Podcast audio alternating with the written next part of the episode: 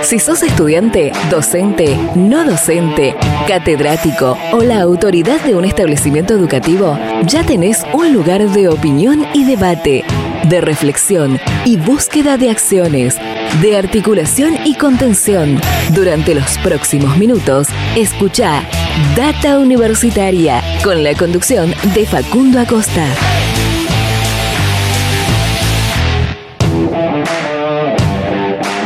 Bienvenidos y bienvenidas una vez más a este espacio dedicado a la comunidad que le da vida a las universidades. ¿Qué tal? ¿Cómo les va? Mi nombre es Facundo y como siempre los voy a estar acompañando durante esta próxima hora. Así es, estamos arrancando un nuevo programa de esto que llamamos Data Universitaria Radio, este espacio donde te informamos de todo lo que pasa y va a pasar en el mundo universitario.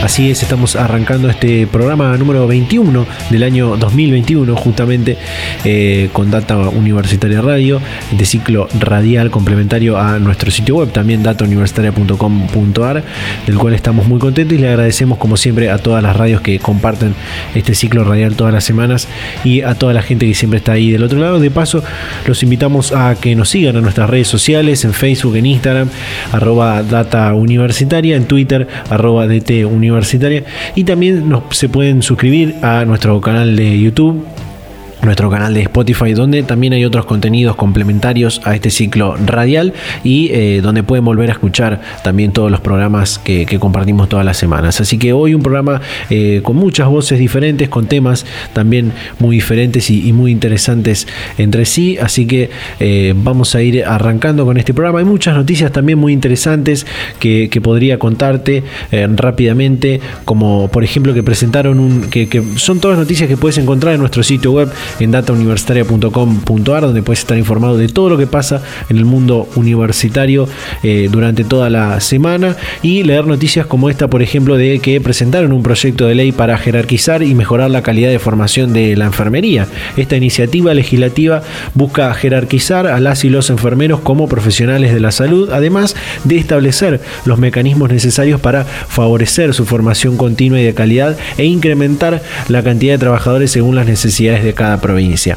También eh, una pregunta que, que surgió, que nos han preguntado a través de las redes sociales, es qué pasó con el programa de becas estratégicas Manuel Belgrano, o cuándo estarán los resultados del programa de becas estratégicas Manuel Belgrano. Recordemos, este programa de la Secretaría de Políticas Universitarias del Ministerio de Educación de la Nación tiene por fin promover el acceso, la permanencia y la finalización de estudios de grado y pregrado en ocho áreas estratégicas para el desarrollo económico y la igualdad social, áreas como alimentos, ambiente, gas, movilidad y transporte, computación informática, energía, minería y petróleo. Petróleo, eh, y los resultados para saber quiénes recibirán finalmente la beca eh, Manuel Belgrano debían estar disponibles ya hace más de un mes atrás, el quince de mayo de este año, para así comenzar a cobrar este, este beneficio. Sin embargo, aún no fueron dados a conocer estos datos. Esperamos poder tenerlos y poder comunicarlos en las próximas semanas. Y también una noticia realmente muy, muy importante, muy necesaria, que tiene que ver con eh, las vacunas contra el covid diecinueve y el aporte justamente de las universidades a las vacunas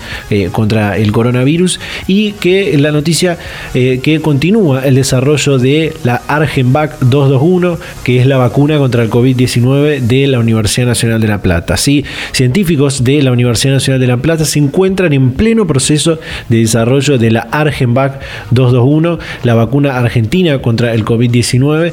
En la actualidad el desarrollo se encuentra en la etapa preclínica. Se está optimizando el plan de vacunación en ratones de manera de llegar a un plan de vacunación con reacciones adversas mínimas y máxima inmunogenicidad. Realmente un montón de noticias hay para comentar, pero bueno, estas son algunas que, que traemos para, para arrancar este programa. ¿Qué vamos a tener el día de hoy? Bueno, eh, Daniel Alonso, investigador de la Universidad Nacional de Quilmes, nos va a contar, vamos a estar compartiendo la comunicación que tuvimos con él eh, sobre el estudio que publicó The Lancet sobre la ivermectina para tratar el covid diecinueve, en el que participaron justamente investigadores de esta universidad. También vamos a estar compartiendo eh, la comunicación con Juan Carlos Godoy, psicólogo e investigador de la Universidad Nacional de Córdoba, eh, que nos cuenta sobre este estudio que hicieron sobre el impacto del aislamiento en la salud mental de estudiantes universitarios. Realmente muy interesante. Y también la doctora Susana Ortale de Humanidades, eh, de la Facultad de Humanidades de la Universidad de La Plata, nos cuenta los datos del relevamiento sobre bienestar infantil en pandemia que realizaron.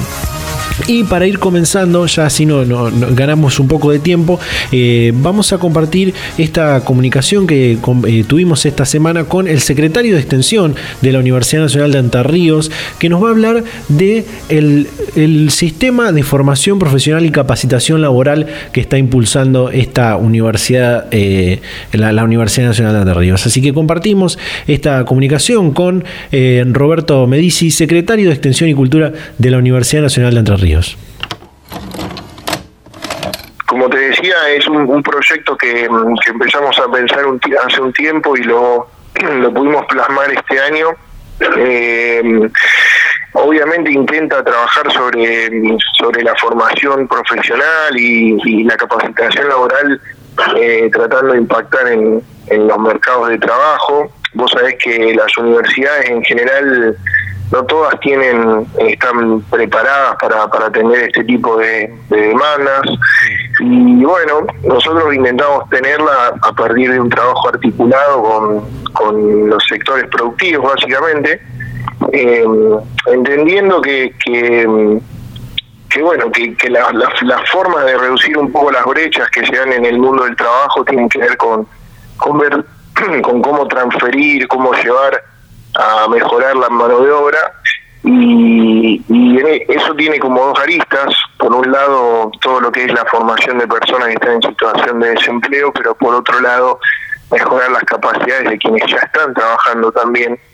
y, y en ese sentido eh, va, va este proyecto, ¿no? Eh, ¿Se sabe y podemos contar en qué líneas más o menos se van a generar esos nuevos trayectos educativos cortos?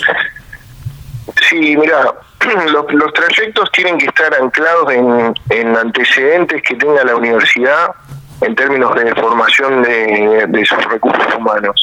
¿Qué te quiero decir con esto? Que lo que vamos a hacer es, eh, a partir de, de, de la articulación que se dé con el sector privado, sobre todo, eh, identificar potenciales sectores eh, de formación. Ya tenemos varios de esos, como son la cadena agroforestal, digamos que, que en la provincia, sobre todo en la parte este de la provincia, está bastante expandida. También hay mucho del, del, del campo, del, del, del sector agrícola, que está demandando formación en todo lo que tiene que ver con la hacienda directa, la agricultura de precisión, el uso de, de drones. Este, después, por otro lado, eh, también en, en, en el ámbito de las sociales hay un, un una cantidad importante de, de demandas que, que intentamos articular, y como por ejemplo el tema de cuidados, y bueno, en el área de salud también. Bueno, justo este estos años que, que estamos en una situación de pandemia, se han dado bastantes demandas de, de trayectorias formativas como esa que te planteabas, para el cuidado de personas, tanto de niños como de adultos mayores. Este, bueno, son son diversas, pero siempre sobre la base de una contraparte visible que, que sea receptora de esa de esa demanda, de esa demanda, ¿no? Sí, eh, seguramente lo, lo que respecta a informática, software, computación, van a van a estar eh, muy demandados también, ¿no? Sí, esos son también en escenarios de formación que, que están siendo bastante demandados, y que además tienen una alta capacidad de inserción laboral. O sea que ahí nosotros tenemos la, la Facultad de Administración en Concordia que que, tra- que trabaja en esos temas, y, y bueno, si bien no para este proyecto, sino para otras cuestiones que, que son de la función de la extensión, han, han hecho ya cosas vinculadas a la temática. Uh-huh. Eh, y lo que hacemos básicamente es eh, trabajar en tres instrumentos. Eh, en nuestra ordenanza de, del sistema tiene tres instrumentos para promocionar el, el tema, que son básicamente financiar horas de formación en, en capacitación laboral, que, que son este con máximos de horas, y después en, en lo que es eh, la formación profesional también, Y eh, por otro lado estamos financiando parcialmente eh, módulos de diplomaturas, que estas ya, ya son con una carga horaria mayor, que, que son de ciento cincuenta horas, ¿no? Y ahí ponemos nosotros como universidad una parte y, y esperamos que, que las contrapartes interesadas puedan financiar el, el saldo el saldo restante, ¿no? Sí.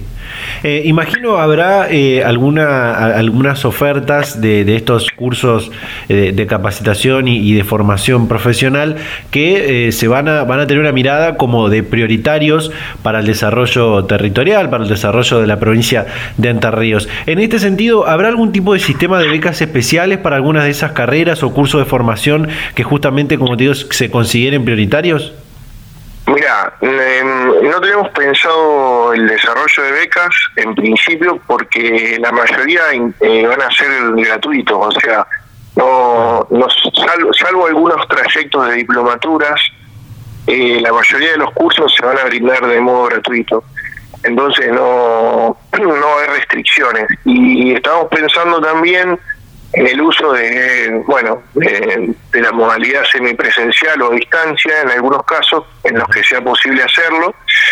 Y eh, como como sí o sí esto va a tener que tener una articulación con, con el afuera, eh, las contrapartes que pueden ser eh, colegios colegios secundarios, este, distintos sindicatos, cámaras de Cámara de Industria o, o alguna otra organización que sea nuestra contraparte, va a ser la que brinde el espacio físico para desarrollar las prácticas en aquellos casos que, que sea necesario. Con lo cual, eh, intentamos tener a partir de, de, de esa estrategia una llegada bastante amplia y después distribuir dentro de la provincia una cantidad de centros de prácticas donde podamos, este, bueno, desarrollar la propuesta sin que la gente se tenga que trasladar, ¿no? Porque vos sabés que ese para nosotros es un problema importante, porque tenemos la universidad distribuida en distintas ciudades de, del interior de la provincia, entonces intentamos diseñar un, un formato así. Sí. Eh, hace un tiempo, hace un tiempo atrás, hace algunos meses atrás, hablamos con el presidente de la CONEA, un Néstor Pan, que es un fuerte impulsor de, de la formación profesional y, y decía que las universidades tenían que, de alguna manera, empezar a, of- a ofrecer en mayor medida la, la formación profesional, eh, también articulando con las carreras tradicionales, en busca de que aquellas carreras que tienen muchos, muchos años, seis, cinco, seis años de, de, de, de cursado, puedan tener eh, títulos intermedios para que lo, los estudiantes puedan continuar la formación a la vez de que pueden insertarse eh, en el mercado laboral eh, con esa carrera que están cursando. En este sentido, preguntarte, ¿habrá articulación entre en algún momento entre estos trayectos educativos cortos con las carreras tradicionales? Hablo de medicina, por ejemplo, eh, alguna que se me ocurre.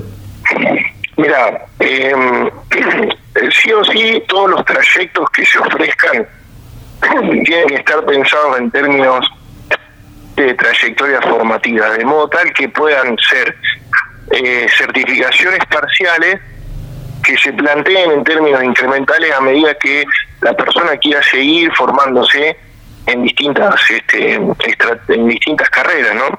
Claro. Entonces, sobre esa base es que pensamos que sea un sistema eh, de formación el que, el que armemos, y no, digamos, una instancia aislada de un, un, un, una estrategia de pregrado más que la universidad ofrezca, ¿no? Claro. Eh, por eso que sí o sí, creo que eh, esto que planteaba Néstor para mí también es estratégico, porque nosotros sabemos que un montón de gente hoy no accede a la universidad. Sí. Y sabemos que mucha gente no va a acceder tampoco. Y es por eso que es necesario desarrollar este tipo de, de estrategias para que, por lo menos en la, en la formación de pregrado, en todas las, la, las modalidades, ¿no? Sean en cursos, en, en capacitaciones, en diplomados, eh, bueno, al menos pueda haber un contacto y, y que la universidad tenga algo para hacer y para decir ahí, ¿no? Uh-huh. Eh, vos sabés bien que, que gestionar, digamos, bueno, esto es finalmente gestionar el conocimiento que se distribuye en la sociedad y que la única herramienta de, de avance, de transformación es que, que, que nuestra sociedad cada vez más eleve sus capacidades. Y, y bueno, mientras mayor cobertura podamos tener en ese espacio, eh, sobre todo con quienes no tienen posibilidad de acceder a a, la, a una carrera más, más tradicional de cinco años y claro. poder este, costeársela, bueno, tenemos que pensar en instancias intermedias, pero sobre todo también eso tiene que estar asociado a una estrategia de articulación con el sector privado, sobre todo, que es quien quien genera valor agregado, ¿no? Entonces, esto que parece mucho muy difícil de hacer, el establecer el vínculo entre la universidad y el sector privado, bueno, que, que en otros países tal vez está más, más aceitado, eh, nosotros lo tenemos que, que potenciar. Totalmente. Eh, Roberto, por último, ¿cuándo se va a poder eh, comunicar, contarle a la, a la gente la, la, las ofertas de, de estos cursos de, de formación profesional y de capacitación laboral? ¿Será para el segundo cuatrimestre? ¿Será para el próximo año? Sí, nosotros estamos pensando en, en armarlo en el segundo cuatrimestre. Eh, seguramente ya haya parte de, de las propuestas que, que se empiecen a desarrollar. Y bueno, tenemos pensado mucho para ya lo que va a ser, el, Dios quiera, el, el retorno a la presencialidad en, en el dos mil veintidós, ¿no? Así que esperamos contar contar con ese escenario ya, con este escenario de pandemia ya más resuelto, por lo menos más clarificado, y tener la posibilidad de volver a, a las aulas este, de la manera más rápida posible, ¿no? Data Universitaria. Información, comentarios, entrevistas, investigaciones, todo lo que te interesa saber del mundo universitario. Las veinticuatro horas del día y en el momento que quieras. Visítanos en data universitaria punto com punto a r. Bien, ahí estaba eh, Roberto Medici, secretario de Extensión y Cultura de la Universidad Nacional de Entre Ríos, que nos habla de este sistema de formación profesional y capacitación laboral que impulsan desde la universidad. Realmente muy eh, importante poder impulsar estos trayectos educativos cortos para una amplia y rápida eh, inserción laboral. Vamos a ir a un pequeño corte, todavía nos queda mucho por compartir con todas y todos ustedes. Ya volvemos con más Data Universitaria Radio.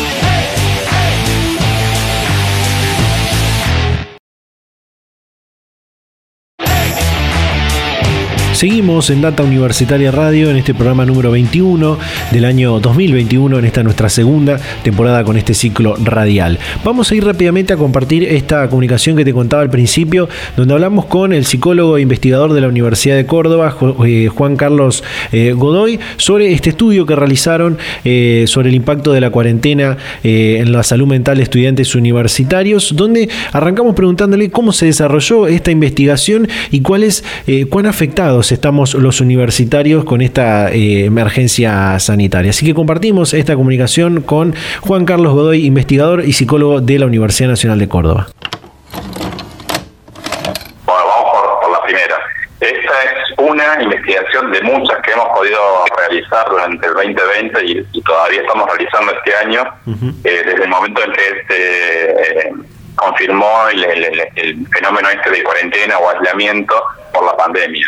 Este en particular está realizado el año pasado eh, con estudiantes universitarios, y para que se entienda un poco, es como si hubiéramos sacado una fotografía en este momento inicial de eh, cómo se presentaban algunos niveles de, de, de ansiedad, depresión y otros indicadores de salud mental en este segmento tan particular que es la población universitaria. Y tenemos estudios con otro tipo de población, pero este en particular es población universitaria. Y este este estudio en particular, yendo a, a tu segunda pregunta, arrojó como, como principal resultado que hubo un incremento de los indicadores eh, negativos de, de, de salud mental. O sea, el bienestar mental en general resultó afectado por, por, por la pandemia, por la cuarentena, no por la pandemia, por la cuarentena impuesta. Eh, y esto se traduce, por ejemplo, en mayores niveles de, de ansiedad, mayores niveles de estrés, Eh, algunos niveles de, de, de depresión en, este, en esta población. Aquí me gustaría hacer simplemente una aclaración. Eh, este no es un estudio clínico, ¿sí? no, no está arrojando presencia de patología, pero sí indicadores de salud mental en un estudio con una población relativamente grande, con casi dos mil setecientos encuestados de eh, distintas áreas geográficas del país eh, y todos universitarios, ¿sí? Eh, estos, estos resultados de este estudio puntual, junto con otros que hemos podido desarrollar con el tiempo, vienen subrayando la, la, la necesidad de eh, empezar a, a considerar fuertemente medidas para trabajar, apuntalar la salud mental de la, de la población en general y de la población universitaria en particular. Uh-huh. Eh, para ir desglosando, como contabas, el estudio contó con casi doscientos, eh, dos mil setecientos estudiantes, perdón, de dieciocho años o más, que cursan en universidades de las provin- y viven en provincias como Jujuy, Salta, Santa Cruz, Tierra del Fuego, Córdoba o Buenos Aires. Eh, preguntarte, ¿hubo diferentes indicadores según la, la región en la que estaban situados estos jóvenes? ¿Hubo algún denominador común a todas las, las jurisdicciones? Mirá, una cosa que, que imaginábamos con mi colega, con la doctora Cecilia López-Nestrame, que es gran responsable de, de la ejecución de estos estudios, sí, es que queríamos ver si eh, el hecho de que hubiera zonas geográficas bien diferenciadas, que además, al momento de hacer este estudio, presentaban niveles diferentes de, de emergencia epidemiológica o de alerta epidemiológica, y eso se iba a ver reflejado en estos indicadores, y la verdad que no lo encontramos, ¿sí? Es decir, en general, como estos son indicadores autopercibidos, es decir, las, los chicos y las chicas que respondían a este cuestionario tenían que evaluarse a sí mismos y decirnos cómo estaban, uh-huh, en general, independientemente de dónde estuvieran, si fuera una zona con, con indicadores graves de, o preocupantes de, de, de biológicos o no, lo mismo eh, manifestaban niveles elevados de, de ansiedad, de estrés o de depresión. Así que ese factor no, no incidió particularmente en este estudio puntualmente, ¿sí? Uh-huh. No quiere decir que después no tenga algún otro tipo de incidencia. Vuelvo al principio. Este estudio fue realizado casi al inicio de las medidas de aislamiento durante el veinte veinte. Habría que ver cuánto más ha influido después la, la, la situación sociográfica en la que cada uno se encuentra, ¿no? Hoy, por ejemplo, por ejemplo, preguntarle casi lo mismo a un estudiante universitario radicado en Córdoba hoy, en el contexto en que se encuentra Córdoba hoy, probablemente quizás eh, podría llegar a dar resultados diferentes. ¿Sí? Cuando hicimos este estudio, eso no se reflejó, todos y, y manifestaron, eh, independientemente de donde estuvieran eh, radicados, todos manifestaron niveles de, de ansiedad, de malestar psicológico en general. Uh-huh. Eh, me tomo de, de dos cosas que, que mencionaste recién. Una, el tema de la incidencia de la tecnología en, en, en los estudiantes universitarios, y otra, que el estudio comenzó ni, ni bien eh, empezamos con esta situación de, de, del aislamiento por covid diecinueve. ¿Cuánto pudo impactar eh, esto de, por ejemplo, para, para aquellos que ingresaron por primera vez a la universidad, sabiendo que es un momento eh, muy crítico seguramente, eh, cuánto pudo incidir este tema de no poder ir a la universidad de forma presencial, tener que llevar todo de forma virtual, desde la casa, no poder eh, conocer a sus compañeros? ¿Esto tuvo alguna, pudo tener alguna incidencia en la salud mental de, de los jóvenes? Nosotros no lo eh, indagamos eh, particularmente, entiendo que hay otros grupos de investigadores y investigadoras que lo están haciendo. Bien. Eh, sí te puedo dar mi, mi percepción, ¿sí? Sí. Primero partiendo de, de algo que vos estás describiendo, que es una realidad en general. El ingreso a la vida universitaria es una situación Eh, intensa, eh. no quiero usar la palabra traumática, pero eh, digamos, es, es, es, es forjadora, si se quiere, de, de carácter o de las personalidades, ¿no? Sobre todo para, para una realidad como la nuestra. Si tomamos el caso de la Universidad Nacional de Córdoba, la O N C tracciona a estudiantes de muchas provincias. Entonces, ese desarrollo inicial, el pasaje al sistema universitario con todas las características que tiene, el tener que generar nuevos vínculos sociales, siempre ha sido históricamente Eh, estresante. Sumado a eso, otro factor que también está presente antes, antes de la pandemia, es que de por sí la adolescencia y la juventud, que son las etapas que típicamente eh, se encuentran más presentes cuando uno habla de vida universitaria, sí, son periodos críticos al desarrollo de las personas. Están caracterizados por, por, por una fuerte presencia de, de, de ansiedad, de estrés, por desafíos que uno enfrenta, etcétera, etcétera. Entonces, lo que ha ocurrido con la pandemia es que algunas de las cosas que naturalmente nuestros adolescentes y jóvenes deberían poder desarrollar no han podido ser desarrolladas, como la socialización dentro del ámbito universitario. Claro. Pero, pero, por otro lado, eh, si uno pudiera considerar que, que, que la pandemia tiene algún elemento eh, positivo, uh-huh, eh, eh, uno podría decir que en el caso puntual de, de Argentina y quizás de la población universitaria de Córdoba, con mayor eh, prescripción, eh, muchos de nuestros estudiantes inicialmente llegaron a Córdoba cuando, cuando la pandemia parecía que prosperaba, tuvieron la oportunidad de volver a sus casas. Entonces, dentro de lo grave que es la situación, al menos muchos de ellos, muchas de ellas están contenidas con sus familias, ¿sí? Entonces, han perdido por el tema de la virtualidad, ¿no? Buena parte de lo que supone la, la, la cotidianidad dentro de la vida universitaria, pero, por otro lado, si me permitís la expresión, al menos están contenidos dentro de sus eh, de, de sus grupos familiares, ¿sí? Mm. Eh, igual hay que evaluar esto, eh, con, con mucha precisión, por eso te decía que hay, hay colegas que ya están trabajando para evaluar cuánto ha impactado a esta cuestión de, de, de, de, de, de haber eh, invertido casi todo dentro del sistema universitario en la, en la virtualidad y no haber no haber podido avanzar como lo han hecho en el nivel inicial y medio con, con la presencialidad o, o al menos con sistemas híbridos, ¿no? Que en la vida universitaria todavía son escasos, eh, voy a hablar más propiamente de la universidad mía, que es la que conozco, la O N C, sí. Todavía son escasas las oportunidades de presencialidad, ¿sí? Y cumpliendo mucho con los protocolos del C O E de la provincia y los y los que tiene la, la, la universidad y los que y los que y las comisiones o áreas que a su vez tiene cada facultad. En algunas carreras hay algunas pequeñas prácticas que se están desplegando dentro de ciudad universitaria o, o, o hacia afuera, pero son muy escasos en relación a la cantidad de alumnos que tiene la, la, la O N C, ¿no? Uh-huh. Ese es, una, es un desafío que tenemos pendiente de resolver. Uh-huh. Eh, en la misma línea de, de lo que estamos hablando, como, como decíamos, eh, la adolescencia, la juventud, el, el ingreso a la universidad y todo, ese, y todo este cambio que, que, que representa esto, son etapas eh, delicadas, cruciales, eh, aunque, aunque no parezcan, y la pandemia, como vemos, pudo haber agravado esta, esta situación. En ese sentido, desde el equipo de investigación que, que, que vos conformás, ¿qué recomendaciones brindan tanto a los jóvenes, a las familias, como también a, a las instituciones universitarias, ¿no?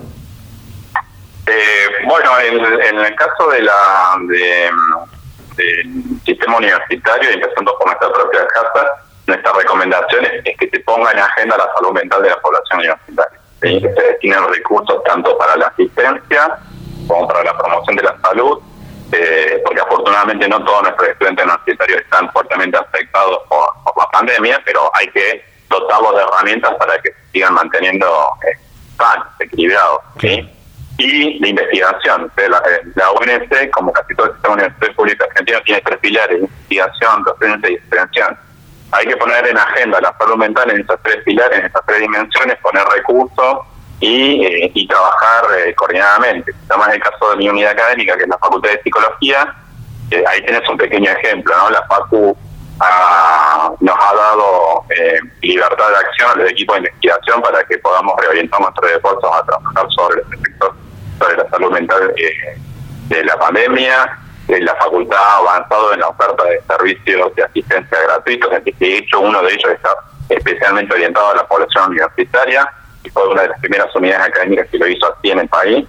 Eh, y, eh, y, y estamos discutiendo cómo introducir todo esto que vamos descubriendo y sabiendo eh, dentro de nuestro diseño curricular. O sea, estos, estos temas están en tensión dentro de los equipos docentes y se discuten con los alumnos, ¿ok?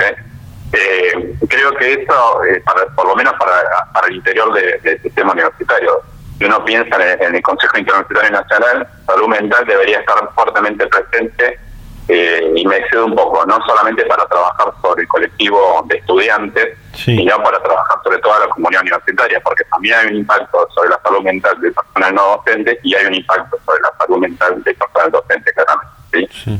Eso por un lado. Y después, consejos para la, la cotidianidad o para, o para nuestros estudiantes universitarios. Eh, eh, cualquier cosa que puedan hacer para eh, eh, mejorar su regulación emocional.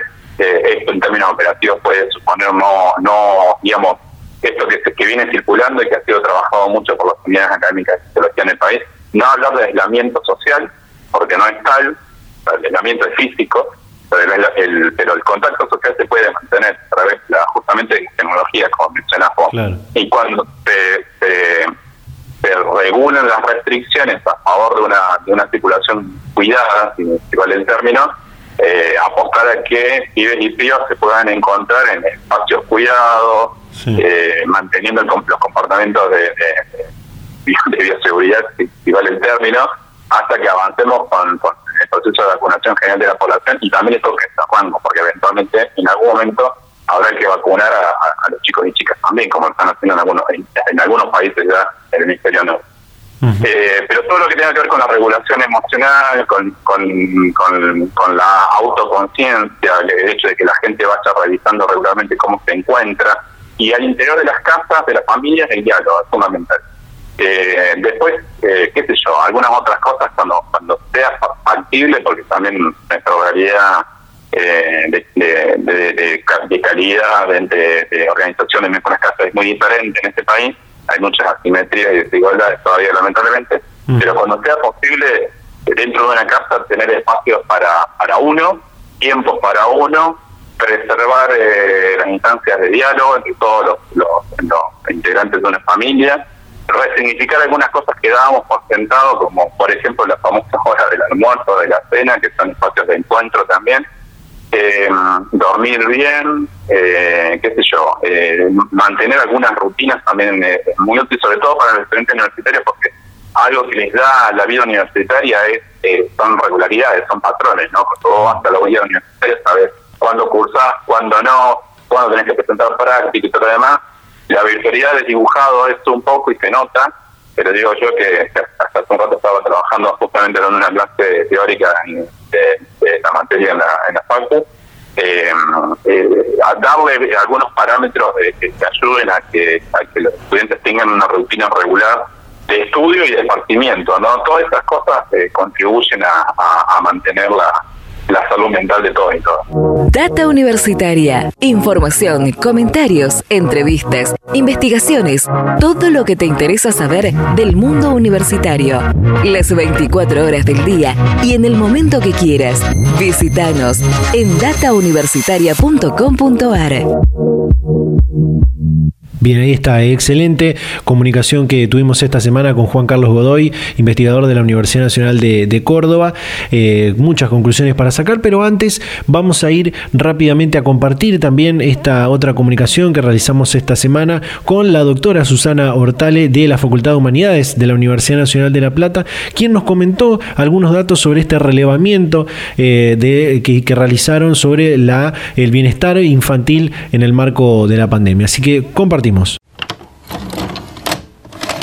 Eh, el proyecto tuvo por finalidad, bueno, como vos bien dijiste, tratar de este, identificar cuáles eran los efectos del aislamiento social preventivo obligatorio en distintas dimensiones del bienestar infantil, en hogares con niños que asistían a distintos niveles de la educación, este, tanto pública como privada, de tres distritos, La Plata, Berisso y Ensenada.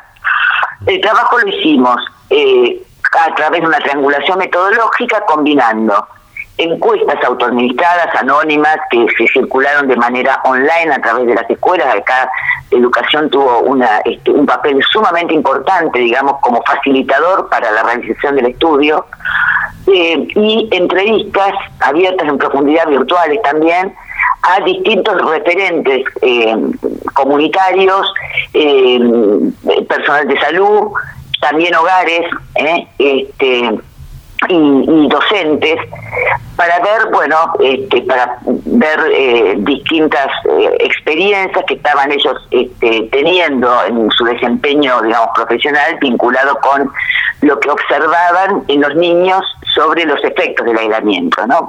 Y para también este, fortalecer la información que fuimos recabando a través de las encuestas. ¿eh? Las encuestas fueron contestadas, se trata una, este, de un relevamiento de la encuesta representativo ¿eh? de hogares con niños este, de tres a dieciocho años. Este, y bueno, esa encuesta, que son los resultados que, que han aparecido, cubre distintas dimensiones.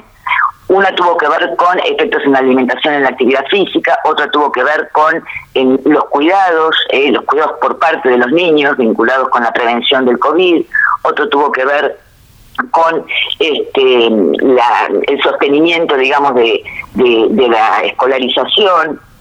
Bueno, una serie de cuestiones que tenían que ver con cuáles eran los cuidados de los hogares, de los niños, y cómo estaban eh, este, eh, experimentando, digamos, esa situación de aislamiento en términos de indicadores de desarrollo este, psicosocial y, y, y emocional también, ¿no? Los efectos subjetivos del aislamiento en los niños fue otra de las grandes dimensiones que, que abordamos.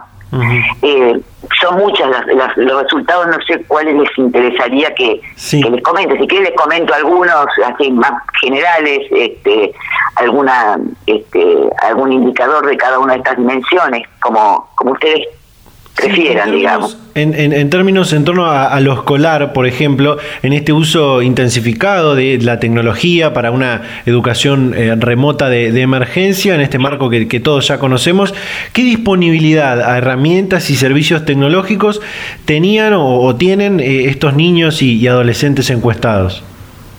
Bueno, a ver, eh, a ver, una de las primeras cuestiones, Internet, por ejemplo, el acceso, eh, la conexión al servicio de Internet estaba presente en el ochenta por ciento de los hogares. Obviamente ese porcentaje aumentaba en aquellos que iban a escuelas privadas. Con relación a los dispositivos electrónicos, bueno, la, la casi totalidad disponía de celular, ¿no? Con datos móviles. Sí. Eh, el noventa y siete por ciento de los hogares había celular. Y sí había una brecha muy grande en cuanto a la disponibilidad de este, otros dispositivos, tales como, qué sé yo, tablet, este, notebook o P C de escritorio. La tablet estaba presente en el cuarenta y cuatro por ciento, pero este eh, eh, eh, P C, ¿no? o, o, o tablet en, en un tercio, ¿no? Uh-huh. Y esto aumentaba significativamente en los que tenían mejor nivel socioeconómico, mientras que uh-huh. el celular en, este, estaba presente en, eh, en, en hogares de menores recursos y en donde en la mitad de ellos era un solo celular para compartir entre todos los integrantes del hogar. Este, y eran eh, hogares en donde había más de un niño, digamos, en, en, en etapa escolar, ¿no? Entonces eso también generaba un hándicap en términos de utilización y acceso. Uh-huh. Este, también lo que observamos fue que, bueno, que la recepción de las tareas escolares era bastante frecuente, digamos, tres o más veces por semana, eh, los chicos estaban recibiendo las tareas escolares en el casi setenta por ciento de los casos. Eh, la encuesta fue completada entre agosto y noviembre eh, de dos mil veinte. Uh-huh. Eh, por otra parte, bueno, eh, también la realización estaba de, por parte de los chicos de las tareas, era una actividad cotidiana, el, más del noventa por ciento de los chicos estaban realizando tareas en el momento de la encuesta. Este, la frecuencia semanal sí variaba, por supuesto, variaba en función del nivel educativo, este, fundamentalmente, y el, y el tipo de sector también, o ámbito de este, público-privado, pero bueno, la frecuencia semanal, este, eh, había un elevado porcentaje que estaban realizando todos los días, más del cuarenta por ciento realizaba tareas todos los días, era una actividad que ocupaba gran parte del tiempo y que también involucró la participación de las madres en el acompañamiento familiar, que son las que claro. este, manifestaron que la sobrecarga de tareas este, durante esa etapa no solo estuvo vinculada con la sobrecarga de tareas este, domésticas, digamos, de otro tipo, sino este, fundamentalmente la mayor sobrecarga, y particularmente en aquellas que tienen menores niveles educativos, estaba este, dirigida a acompañar o asistir a los chicos en la realización de tareas, en donde también participaban los hermanos mayores, ¿no? Uh-huh. Este, después, bueno, en cuanto a la, a la cantidad de horas eh, diarias destinadas a, a las tareas, también eh, hubo un porcentaje bastante importante que eh, dedicaban entre dos y cuatro horas por día, este, los días que hacían las tareas para, para este, responderlas, digamos, creo que más de un sesenta por ciento. Este, sí se observó una brecha muy grande en cuanto a las cl- clases sincrónicas, de acuerdo al ámbito público-privado de, de las escuelas. Este, había una minoría, una cuarta parte que tenía clases sincrónicas entre tres y cinco veces a la semana, ¿eh? Era muy bajo el porcentaje en términos globales, y ese porcentaje aumentaba más este, en el en el sector privado. Este, casi la mitad tenía una o dos veces por semana algún contacto sincrónico, ¿no? Este, eh, las escuelas con los chicos. Este, bueno, algunas de estas este, de estos eh, indicadores, digamos, eh, nos llevaron a, a, a desprender de que este, pese a, a todo lo que se plantea, nosotros no evaluamos, por supuesto, aprendizaje, ¿eh? Pero sí que hubo un enorme esfuerzo de las escuelas y de las familias y de los chicos por eh, sostener en la, la escolarización, ¿no? Esto eh, frente a algunas apreciaciones que hablan de una deserción masiva, un, un panorama un poco más este, dramático en términos de, de, de deserción, ¿no? Este, o de desenganche de los chicos, interrupción de las trayectorias. Este, los resultados, por lo menos, de nuestra encuesta no, no abonan esa apreciación. Incluso muchas de las encuestas tuvimos que hacerlas este, impresas, ¿eh? Porque muchas escuelas entregaban cuadernillos impresos enviados por la Dirección General de Escuelas con tareas y actividades, o cuadernillos elaborados por los mismos docentes cuando entregaban alimentos del Servicio Alimentario Escolar. No, entonces, ah. este, eh, también tuvimos oportunidad de tener contacto en esas oportunidades que llevábamos las encuestas para entregarlas este, impresas a los hogares que no podían responderlas, digamos, este, virtualmente, este, el, el enorme esfuerzo que hubo por el, el contacto y el sostenimiento del vínculo eh, escuela-familia, escuelas-alumnos, ¿no? Uh-huh. Este, bueno... Eh, En términos generales, esos son los, los resultados más eh, eh, sí. importantes. Y otra cuestión también que fue interesante tuvo que ver con la apreciación este, referida a la, la cantidad y a la, y a la al tipo de tareas exigidas en términos de adecuación este, y de y de suficiencia, digamos, ¿no? También eh, la mayoría de las madres que fueron las que respondieron, en su mayoría las cuatro mil y pico de encuestas, este, eh, respondieron que las tareas eran en general adecuadas, que eran este, eh, suficientes, ¿eh? Entonces, si bien no se logró recrear el entorno de inclusión de la presencialidad, cuestión de que nadie discute la importancia de la, la educación presencial, de eso no está, no está en discusión, este, pero lo que sí queríamos destacar que de diversas formas, de desiguales modos, el vínculo familias-escuelas se... Eh, se sostuvo, ¿no? Y otra cuestión importante que también destacaban las madres tenía que ver con el hecho de que la educación virtual, no como medio, sino como un eh, dato o como un elemento en sí mismo, constituía un plus en los aprendizajes, uh-huh. sumamente importantes. Sí, ahí... este, que habían como obligado, digamos, a desarrollar competencias Este, para para poder sostener, ¿no, no es cierto?, la trayectoria educativa de los chicos. Sí, ahí aparece un dato un dato clave dentro de este de este relevamiento que, que, que buscaron obtener, que es si existe o no, si está presente o no la brecha digital en torno a poder continuar con las trayectorias educativas en este uso de la tecnología y la, y la virtualidad, ¿no? Claro, sí, sí, sí, totalmente. Sí, este, y bueno, y en ese sentido, por supuesto que lo que lo que sí planteamos tiene que ver con que para reducir la brecha la brecha educativa virtual es, es fundamental eh, la, la posibilidad de acceso a dispositivos este, para las familias de menores recursos, ¿no? En donde ahí sí había una eh, enorme un enorme hándicap, uh-huh. no un enorme hándicap, sí. Sí, sí, en términos de notebook, de tablet, eh, fundamentalmente tablet y P C de escritorio, ¿no? Fundamentalmente de tablet y P C de escritorio, sí, sí, sí. sí. Y bueno, y un, y un porcentaje también, que bueno, menor, pero que hay que atender, con problemas de conectividad a, a Internet, ¿no? Que si bien era minoritario, bueno, este es, es una minoría que queda rezagada, Este, porque se trataba de un veinte por ciento, ¿no? Que tenía dificultad, o no tenía, tenía dificultades de, de conectividad.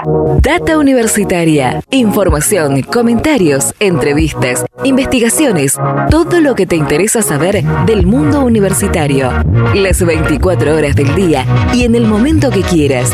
Visítanos en data universitaria punto com punto a r.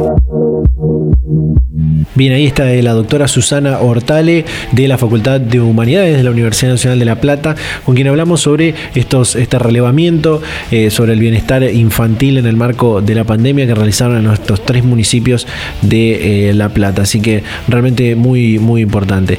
Eh, también nos quedan las conclusiones de la nota con el psicólogo de la Universidad de Córdoba, pero antes vamos a hacer un pequeño corte porque también tenemos que compartir algo más en el próximo bloque. Ya continuamos eh, con, con otras cosas más. Así que hacemos un pequeño corte y ya volvemos con más Data Universitaria Radio.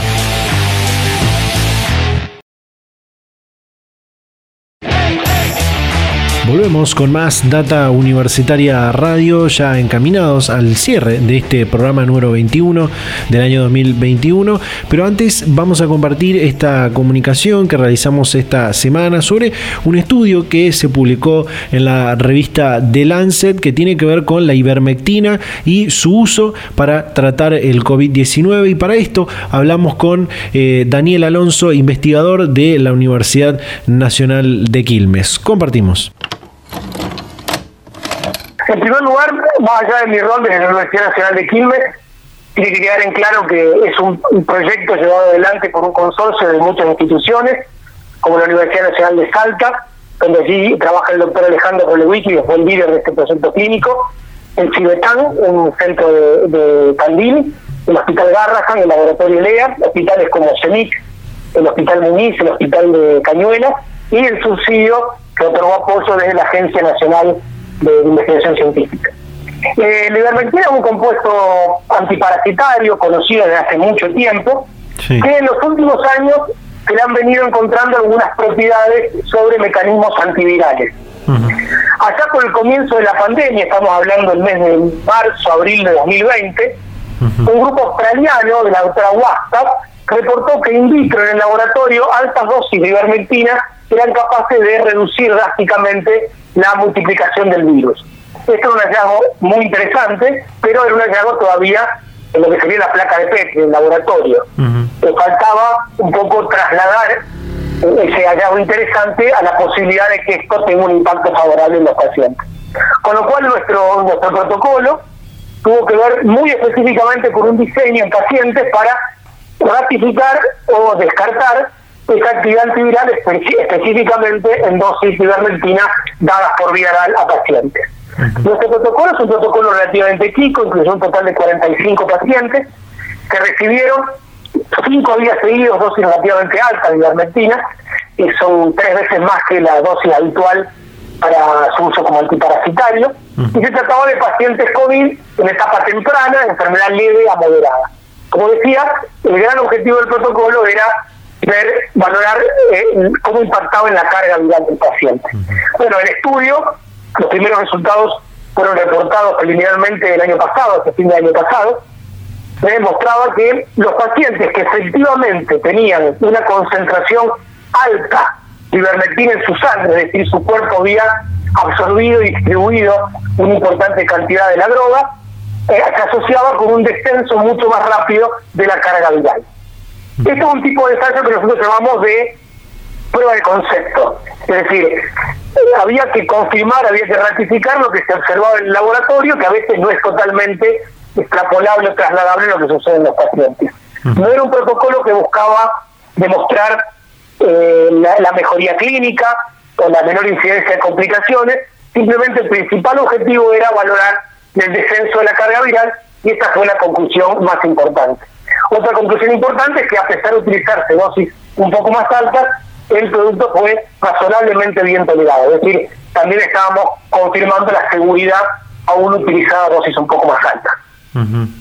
Eh, una polémica con respecto a la utilización de la, de la ivermectina para el tratamiento del COVID, incluso antes, creo que antes de, de, de este estudio, donde varias provincias eh, lo aprobaron para el uso preventivo del personal sanitario o ya en pacientes que, que estaban con la, con la enfermedad, pero sin que ADMAT lo, lo haya autorizado a nivel nacional ni haya sido recomendado por, por sociedades científicas, ¿no? Y, y después tuvo lugar este, este estudio.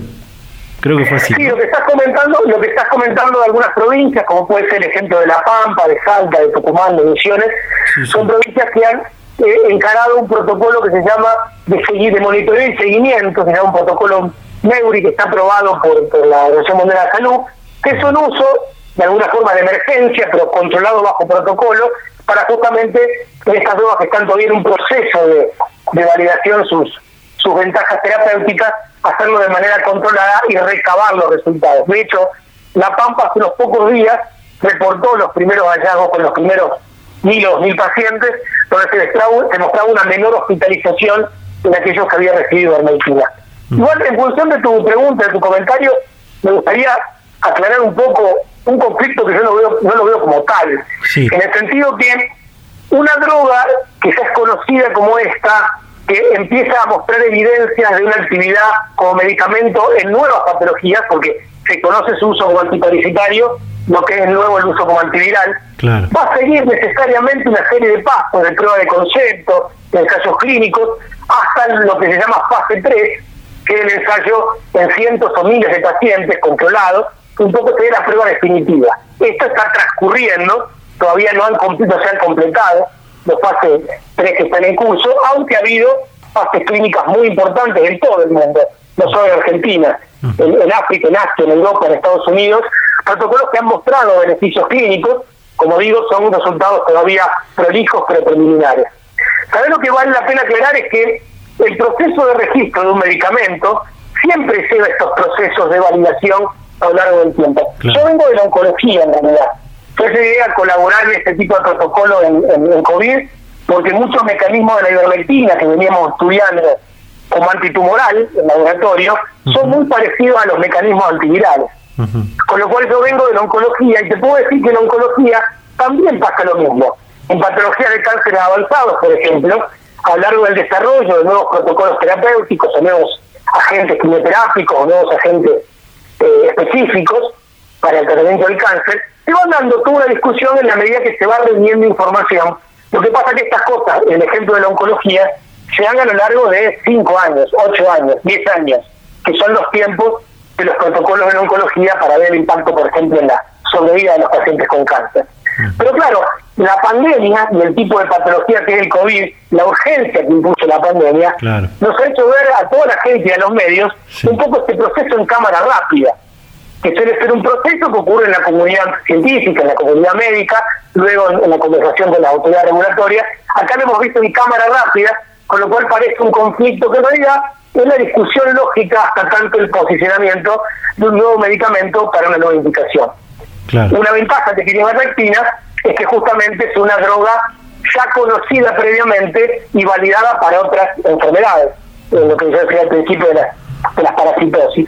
Con lo cual, la validación para una nueva enfermedad saltea algunas etapas, porque ya, tenés, ya conocemos el medicamento, conocemos una parte del tema de su tolerancia y seguridad, el marco de dosis y de administración, con lo cual estas cosas están un poquito más facilitadas. Bueno, hablé mucho, no sé si fui claro con lo que quería explicar, de que estamos siendo testigos de un proceso habitual en la validación de un nuevo medicamento para una, para una enfermedad, ¿no? Sí, totalmente, se, se, se ha entendido y, y en, el, en, el, en el mismo sentido, eh, si en un futuro a corto o medio plazo, podríamos decir, o al, al menos en lo que dure esta, esta situación de, de emergencia sanitaria, si más estudios y ensayos demuestran que la ivermectina eh, funciona y, y logra y cuenta con esos avales eh, de las entidades regulatorias, ¿se podría escalar su, su aplicación para un tratamiento, ya sea eh, preventivo o, o para quienes estén cursando la la enfermedad? Eh, nosotros no hemos, el grupo nuestro no ha trabajado específicamente en prevención. Sé que hay algunos protocolos en prevención con algunos resultados interesantes, por ejemplo en contactos estrechos, que serían pacientes que, eh, eh, mejor dicho, individuos que estuvieron en contacto con pacientes positivos y la posibilidad de reducir el riesgo de contagio.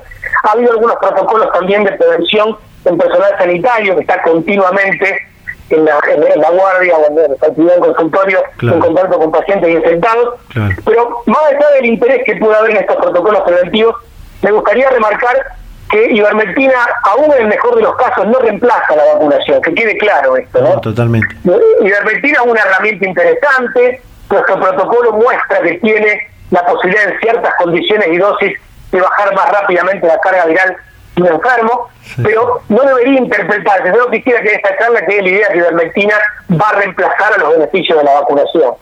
Para prevenir y lograr la inmunidad de rebaño hace falta vacunar a buena parte de la población.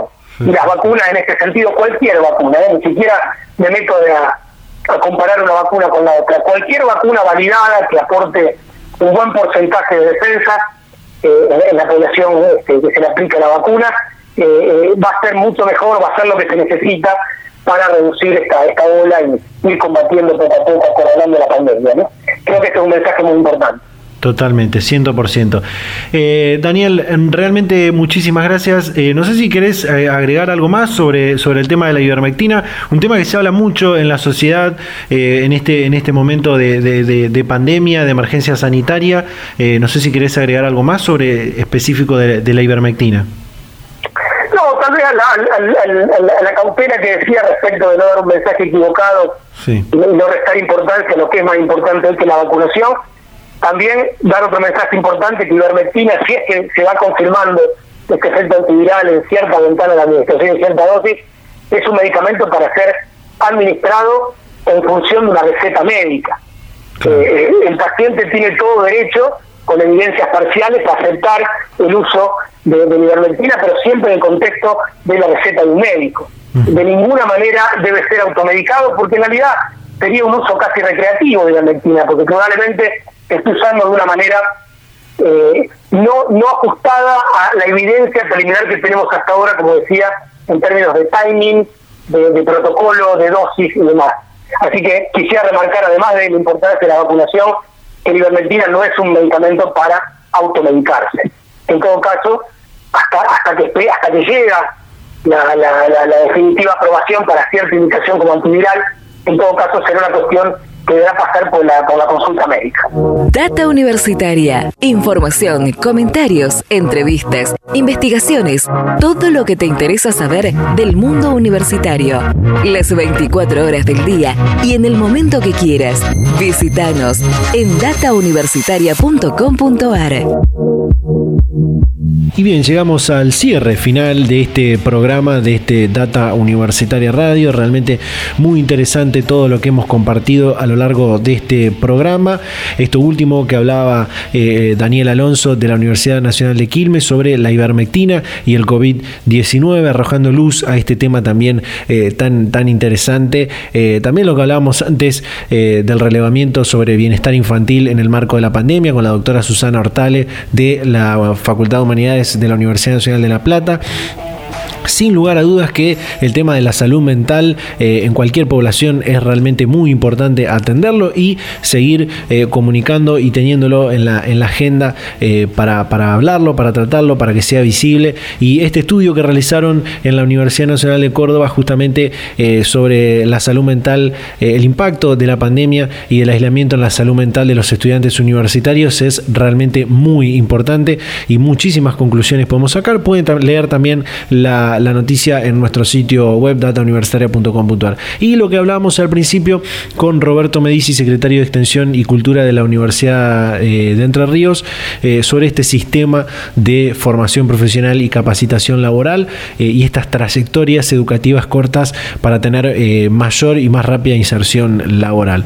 Realmente todo muy interesante, todos temas diferentes eh, y gente de diferentes partes, diferentes puntos de eh, nuestro país. Así que eh, también eso es muy, muy importante. Agradecerles a todas las radios, como siempre, eh, por compartir este ciclo radial eh, semana a semana. Invitarlos a que nos sigan en nuestras redes sociales, en Facebook, en Instagram, arroba Data Universitaria, en Twitter, arroba D T Universitaria. Suscribirse también a nuestros canales de YouTube y de Spotify. Se vienen nuevos contenidos también en ambas plataformas. Eh, y también pueden volver a escuchar siempre este programa de radio. Muchísimas gracias a todos y a todas por estar ahí del otro lado. Nos vamos a reencontrar a esta misma hora y en este mismo dial la próxima semana. Chau, chau.